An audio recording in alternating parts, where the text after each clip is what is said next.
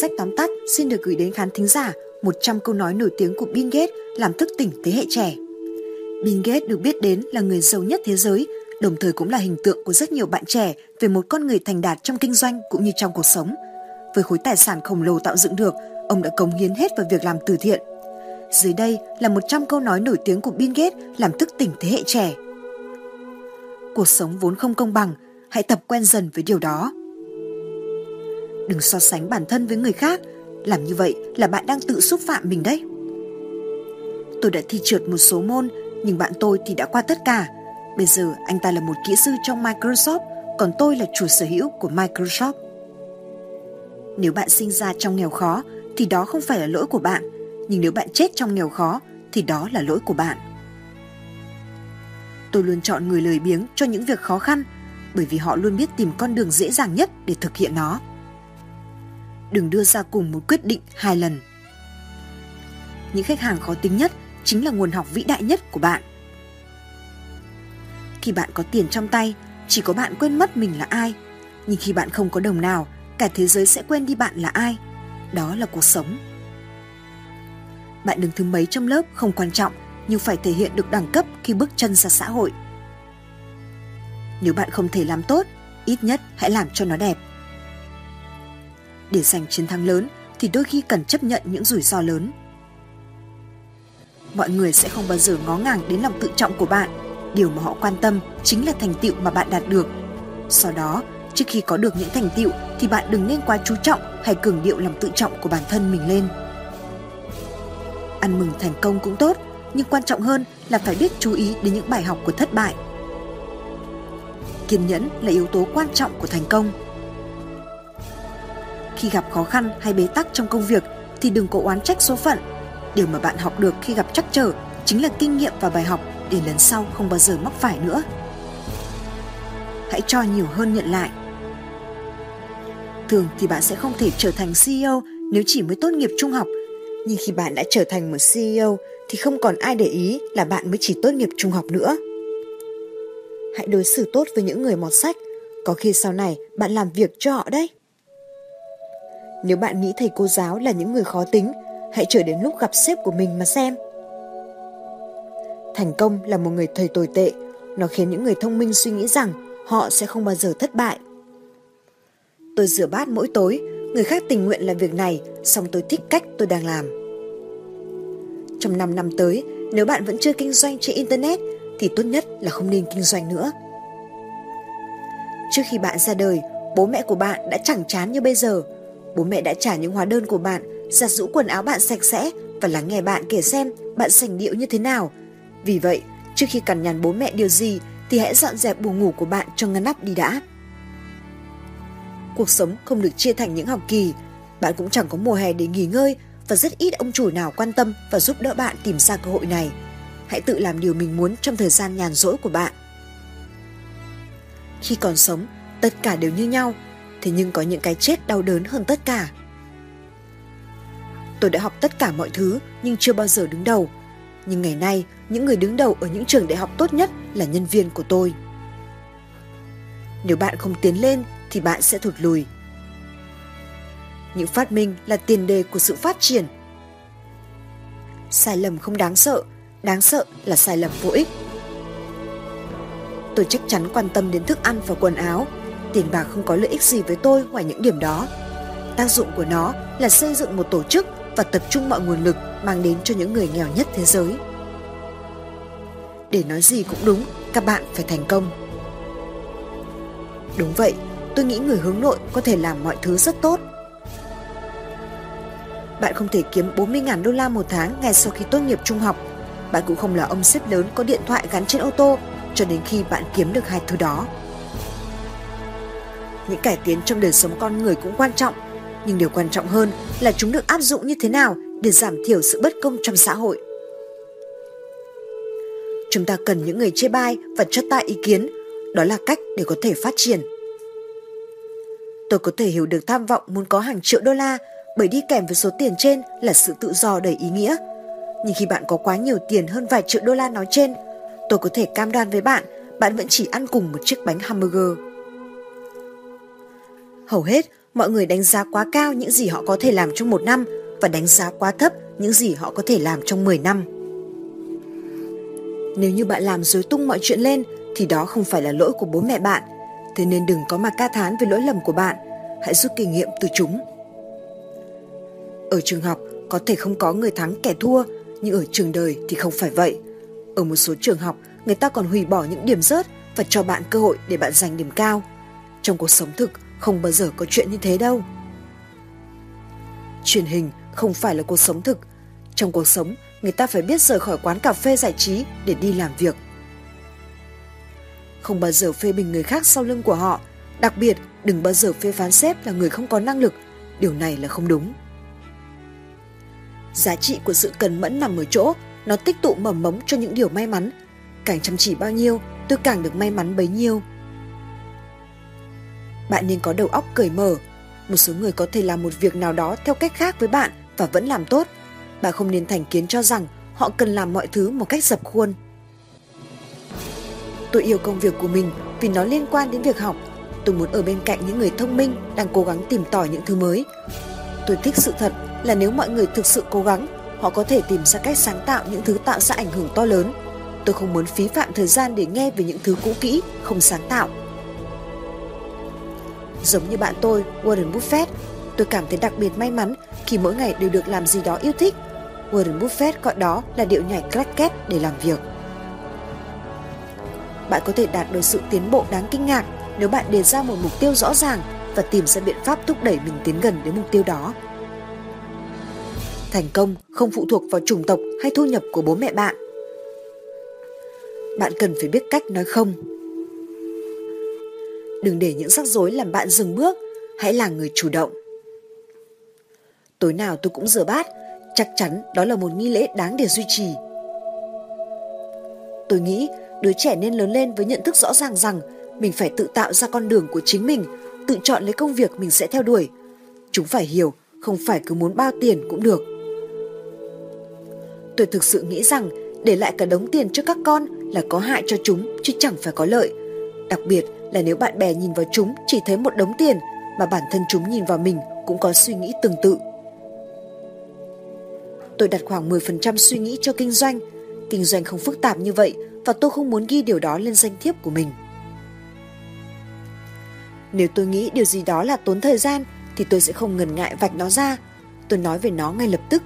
Do đó, bạn có thể bắt gặp câu này của tôi nhiều lần. Đó là ý tưởng ngớ ngẩn nhất mà tôi từng nghe. Trong kinh doanh, khi bạn nhận ra mình gặp rắc rối cũng đã là quá muộn để tự cứu chính mình, trừ phi bạn đối mặt với sự sợ hãi mọi lúc, nếu không bạn sẽ thất bại. Thế giới có rất ít người có ảnh hưởng sâu sắc như Steve Jobs và điều đó sẽ được cảm nhận bởi nhiều thế hệ sau này. Chúng tôi may mắn có cơ hội làm việc với anh ta và đó là một vinh dự lớn. Tôi sẽ rất nhớ Steve. Chúng tôi luôn đánh giá rất cao những thay đổi trong 2 năm tới và luôn đánh giá thấp những thay đổi diễn ra trong 10 năm. Đừng để bạn bị du ngủ và không hành động gì. Nguyên tắc đầu tiên của công nghệ khi áp dụng vào kinh doanh đó là áp dụng tự động hóa cho một quy trình hiệu quả sẽ làm phóng đại hiệu quả ấy. Nguyên tắc thứ hai là tự động hóa áp dụng cho một quy trình kém hiệu quả cũng làm phóng đại quy trình kém hiệu quả ấy. Nhiều người bị mắc kẹt trong lối sống nhàm chán và an nhàn thường ngày. Mỗi buổi sáng sau khi thức dậy, họ đến cơ quan, sau đó trở về nhà ăn tối, xem TV và đi ngủ. Vòng quay này cứ lặp đi lặp lại mỗi ngày, từ tuần này sang tuần khác, từ tháng này sang tháng khác. Cuộc sống như vậy gọi là trôi, chứ không phải là chảy. Nếu mong muốn trở thành ông chủ, bạn phải có một lối sống khác để cuộc đời không tẻ nhạt và nhàm chán như vậy. Hãy thay thế lối mòn này bằng những điều thú vị hơn và ý tưởng kinh doanh là bước đầu tiên để bứt ra khỏi cái vòng luẩn quẩn đó. Khi khởi nghiệp, ai cũng phải đương đầu với khó khăn và điều này đòi hỏi người lãnh đạo phải luôn tìm tòi, nắm bắt nhanh các cơ hội mới để đáp ứng nhu cầu ngày càng cao của khách hàng. Hướng phát triển kinh doanh đúng đắn luôn là kim chỉ nam để doanh nghiệp hoạt động tốt. Cơ hội không ở đâu xa mà ở ngay quanh mình, bắt đầu từ trong cơ quan, gia đình, hàng xóm và trong cộng đồng. Vậy đừng chần chừ, hãy lên ý tưởng kinh doanh và tìm kiếm cơ hội càng sớm càng tốt. Nhiều người có được những ý tưởng kinh doanh tốt nhưng họ lại không có chiến lược hoạt động cụ thể và thiết thực. Có một số người suy nghĩ viển vông, phi thực tế bởi họ xây dựng chiến lược kinh doanh dựa trên những điều kiện quá hoàn hảo. mà thực tế thì không phải lúc nào cũng suôn sẻ. Vì thế, luôn cần phải có những chiến lược dự phòng và giải pháp tình thế để tháo gỡ khó khăn, vướng mắc trong các hoạt động của doanh nghiệp. Đừng để một chướng ngại nhỏ cản chân bạn trên con đường kinh doanh. Hãy mạnh dạn, tự tin vào ý tưởng kinh doanh của mình và kiên trì thực hiện. Dám chấp nhận thách thức, thậm chí là thất bại, để từ đó đúc rút kinh nghiệm và tiến xa hơn. Làm được điều này không dễ chút nào, bởi nó luôn đòi hỏi bạn phải kiên nhẫn, kiên định và tập trung cao để vượt qua chướng ngại, hướng tới mục tiêu. Nhiều người quan niệm rằng ông chủ thì làm việc nhàn hạ nhưng lại kiếm nhiều tiền, trong khi đó người làm thuê phải làm công việc nặng nhọc mà thu nhập lại chẳng được bao nhiêu. Điều này không đúng, đặc biệt là trong giai đoạn trứng nước của doanh nghiệp. Với ý tưởng kinh doanh khả thi, bạn cần phải chọn đúng thời điểm để khởi nghiệp mới đem lại thành công như mong đợi. Một quyết định kinh doanh đúng sẽ làm thay đổi cuộc đời bạn và của nhiều người khác. Hai ông chủ lớn Steve Jobs và Bill Gates là chứng minh cho thấy họ đã vận dụng thành công nguyên tắc này. Một quyết định kinh doanh đúng sẽ làm thay đổi cuộc đời bạn và của nhiều người khác. Khi bạn là người làm thuê, bạn sẽ không mấy bận tâm đến chiến lược phát triển của công ty mà chỉ cần làm theo những gì sếp bảo hay tuân thủ một lịch trình đã được định sẵn. Tuy nhiên, với vai trò là lãnh đạo, bạn phải làm nhiều việc, từ lập kế hoạch cho đến giám sát quá trình thực thi và đánh giá kết quả thực hiện. Vậy nên, bạn luôn phải chủ động và tự động viên mình phải gương mẫu, phải đúng giờ và phải hoàn thành tốt công việc mình đang làm. Bạn phải luôn lắng nghe trạng thái tâm lý mình để biết cách cân bằng và dung hòa mối quan hệ với đồng nghiệp, đối tác. Bạn không được để tình cảm cá nhân chi phối, làm ảnh hưởng đến mối quan hệ giữa bạn với đối tác, đồng nghiệp và cấp dưới. Hãy luôn giữ trạng thái tâm lý cân bằng và cố gắng không thể hiện cảm xúc mạnh như quá vui hay quá buồn, chán nản, thất vọng. 10 bí quyết thành công của Bill Gates. 1. Chớp lấy cơ hội. Trong kỷ nguyên của lao động có tri thức, kiến thức về kỹ thuật và tính sáng tạo là những vốn quý mới trong kinh doanh. Kết hợp được những yếu tố này với tính nhạy bén trong kinh doanh và bản chất thích cạnh tranh cao, bạn sẽ trở thành một nhân viên hiếm có. Bill Gates chính là một người như vậy. Một chút may mắn khác thường đã đưa ông lên một đỉnh cao, mà ở đó, tài năng đặc biệt của ông có thể phát triển nở rộ. 2. Say mê công nghệ. Từ lâu, Bill Gates đã say mê máy tính cá nhân. Ngay từ những ngày đầu, Gates và cộng sự Paul Allen đã nhận ra rằng máy tính cá nhân sẽ làm thay đổi tất cả. Hai người thường bàn luận suốt đêm về tương lai của thế giới sau khi máy tính cá nhân xuất hiện. Họ thật sự tin rằng cuộc cách mạng máy tính sẽ diễn ra. Nó sắp sửa xảy ra là một tín điều đối với một Microsoft còn non trẻ, và họ sẽ viết phần mềm cho cuộc cách mạng này một khi điều này trở thành hiện thực. 3. Khát vọng chiến thắng. Bill Gates là một người có tinh thần cạnh tranh quyết liệt và luôn khao khát chiến thắng. Điều này khiến ông trở thành một đối thủ cực kỳ nguy hiểm. Ông không hề giấu giếm điều này và luôn công khai nói lên quyết tâm đánh bại các đối thủ của mình. 4. Tuyển dụng những người rất thông minh. Gates luôn nhất định tìm kiếm và tuyển dụng những người thông minh nhất trong ngành công nghiệp máy tính. Đây là một chiến lược mà Gates cố ý đề ra nhằm bảo đảm công ty có thể thu hút được những bộ não ưu tú nhất của ngành. Một vài người chỉ trích Gates quá khắt khe khi nhất định chỉ tuyển những người tài giỏi nhất cho công ty. Tuy thế, ông là một trong những nhà kinh doanh đầu tiên hiểu được tầm quan trọng của vốn trí tuệ. 5. Học cách tồn tại. Tại Microsoft, Bill Gates đã tạo nên một bộ máy cùng những con người khao khát tri thức. Ông tin rằng tính học hỏi là dấu hiệu của một công ty thông minh và là cách duy nhất để tránh lặp lại sai lầm. Các đối thủ của ông thì không cẩn trọng như vậy. Do đó, Gates đã thành công nhờ tận dụng sai lầm của kẻ khác. 6. Đừng trông đợi sự cảm kích. Nếu như có một bài học Bill Gates cay đắng học được thì đó chính là ông hiểu rằng danh tiếng và tai tiếng không bao giờ cách xa nhau quá. Bạn không thể hy vọng trở thành người giàu nhất thế giới mà không gây thù chuốc oán với một vài người. Riêng trong ngành công nghiệp máy tính, Gates là người có nhiều kẻ thù hơn ai hết. 7. Giữ vai trò là người có tầm nhìn xa. Bill Gates thuộc thế hệ những nhà lãnh đạo kinh doanh theo phong cách mới. Qua nhiều năm, ông liên tục chứng tỏ rằng mình đang nắm giữ vai trò gần như là một nhà tiên tri của ngành công nghiệp máy tính. Nhờ sự am hiểu sâu sắc về công nghệ học cùng với phương pháp tổng hợp dữ liệu độc đáo của mình, ông đã thủ đắc một khả năng đặc biệt trong việc xác định các khuynh hướng trong tương lai và chỉ đạo chiến lược cho Microsoft. Điều này đã tạo nên sự ngưỡng vọng từ những người hâm mộ Microsoft và gây khiếp sợ với các đối thủ cạnh tranh. 8. Bao quát mọi cơ sở. Một yếu tố quan trọng dẫn đến thành công của Gates là khả năng cùng một lúc điều hành nhiều dự án khác nhau. Bản thân Gates vốn là một người đa nhiệm và người ta nói rằng Ông có thể chủ trì nhiều cuộc đối thoại khác nhau về đề tài kỹ thuật trong cùng một thời gian. Ông cũng chứng tỏ mình rất giỏi trong việc rào trước đón sau để tận dụng mọi cơ hội nếu có. 9. Xây dựng doanh nghiệp cùng các đơn vị nhỏ. So với giá trị trên thị trường chứng khoán của mình, Microsoft vẫn là một công ty nhỏ. Xét trong nội bộ, công ty cũng thường xuyên được chia thành những đơn vị nhỏ để duy trì một môi trường kinh doanh.